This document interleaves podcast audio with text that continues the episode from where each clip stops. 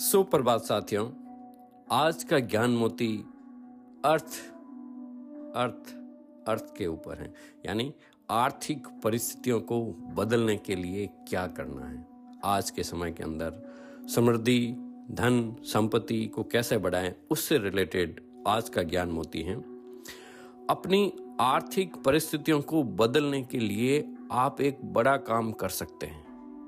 आपको जो भी पैसा मिले उसका दस प्रतिशत दान कर दें। इसे दसवें भाग का दान का आध्यात्मिक नियम कहा जाता है और यही सबसे बड़ा काम है जिसे आप अपना कर अपने जीवन में और अधिक धन ला सकते हैं। जी हाँ दोस्तों, हमारे देश भारत की बहुत ही प्राचीन संस्कृति से दान का महत्व है।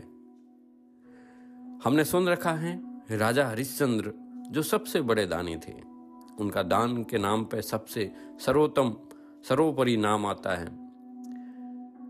एक वाकया आप सभी ने सुन रखा होगा कि जब भी राजा हरिश्चंद्र दान देते थे तो वो हाथ आगे बढ़ाते थे तो अपने आंखों को नीचे कर देते थे, उन्हें शर्म आ जाती थी। तो लोग पूछते थे, तो उसी के ऊपर कहते हैं कि तुलसीदास जी ने कुछ चौपाइयाँ लिख रखी है कि ऐसी देनी देन जूं कित सीखे हो सेन, ऐसी देनी देन जूं कित सीखे हो सेन, ज्यों ज्यों कर ऊंचो करो त्यों त्यों नीचे नैन। इसका मतलब हुआ कि राजा तुम ऐसा दान कहाँ से सीखे हो, जैसे जैसे तुम्हारे हाथ ऊपर उठते हैं वैसे वैसे तुम्हारी नजरें यानी नैन झुक क्यों जाते हैं। तो राजा ने इसके जवाब में बहुत ही सुंदर जवाब दिया। वे उन्होंने लिखा कि देनहार कोई और है भेजत जो दिन रैन, देनहार कोई और है भेजत जो दिन रैन, लोग भरम हम पर करे तासो नीचे नैन। मतलब देने वाला तो परमात्मा है, कोई और है, लोग हैं जो मुझ पर भरम कर रहे हैं कि राजा दे रहा है, इसलिए मेरे नैन शर्म से झुक जाते हैं। बिल्कुल कितनी सत्य बात, कितनी गहराई से बताई हुई है। सारा सब कुछ जो भी चल रहा है वो सब कुछ तो परमात्मा के हाथ में। हमारे पास जो भी आ रहा है धन, तो हम तो माध्यम बन रहे हैं। अपने आप को सौभाग्यशाली समझें कि मैं इस डिवाइन प्लानिंग का हिस्सा हूँ और मैं माध्यम हूँ। तो परमात्मा का हृदय से आभार व्यक्त करें और धन का दस प्रतिशत जो आध्यात्मिक नियम भी है हमारे देश की संस्कृति का, कम से कम दान करना शुरू करें। इसीलिए तो दान का महत्व, और इसको ऐसे समझें कि वास्तव में देना ही पाना है।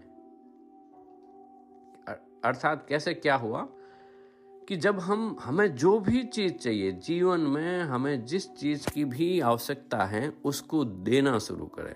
अब यहाँ पे बड़ा प्रश्न है कि साहब है ही कम तो देंगे कहाँ से। नहीं, इसको ऐसे समझें, यह बीज जैसे हैं। किसी किसान के पास अगर अनाज कम बचा है तो बारिश की सीजन में वो क्या करेगा, उन बीजों को पकड़े हुए बैठा रहेगा या खेत में बो देगा।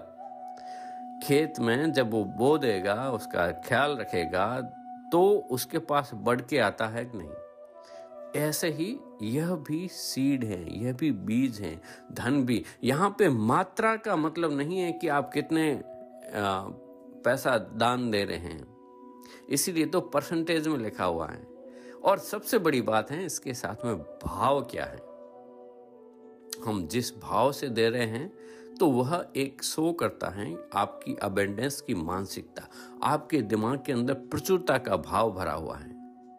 यह ये तुलनात्मक ऐसा नहीं है कि इतना रुपया इतना इतना ऐसा दान देना, नहीं।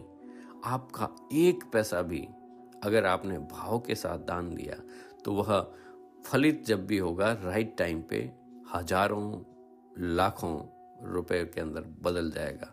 बीज की तरह है, एक बीज बोते हैं तो हमें कितने हजारों बीज वापस मिलते हैं। ऐसे ही यह नियम को अपना कर हर व्यक्ति हर व्यक्ति यह बहुत ही शाश्वत नियम है। दुनिया का हर इंसान अगर इस नियम को अपनाता है तो वह आर्थिक रूप से मजबूत बन जाएगा। यह बिल्कुल सार्वभौमिक सत्य हैं। तो दोस्तों, आज से ही दिल खोलकर दिल खोलकर भाव के साथ जहाँ पे भी आप धन का सदुपयोग हो वह देना शुरू करें। धन्यवाद, आप सभी का हृदय से आभार। बस आप ऐसे ही हंसते रहें, खुश रहें और सुनते रहें motivational talk with Madhu Karmokha. धन्यवाद, धन्यवाद, धन्यवाद। आपका दिन मंगलमय हो।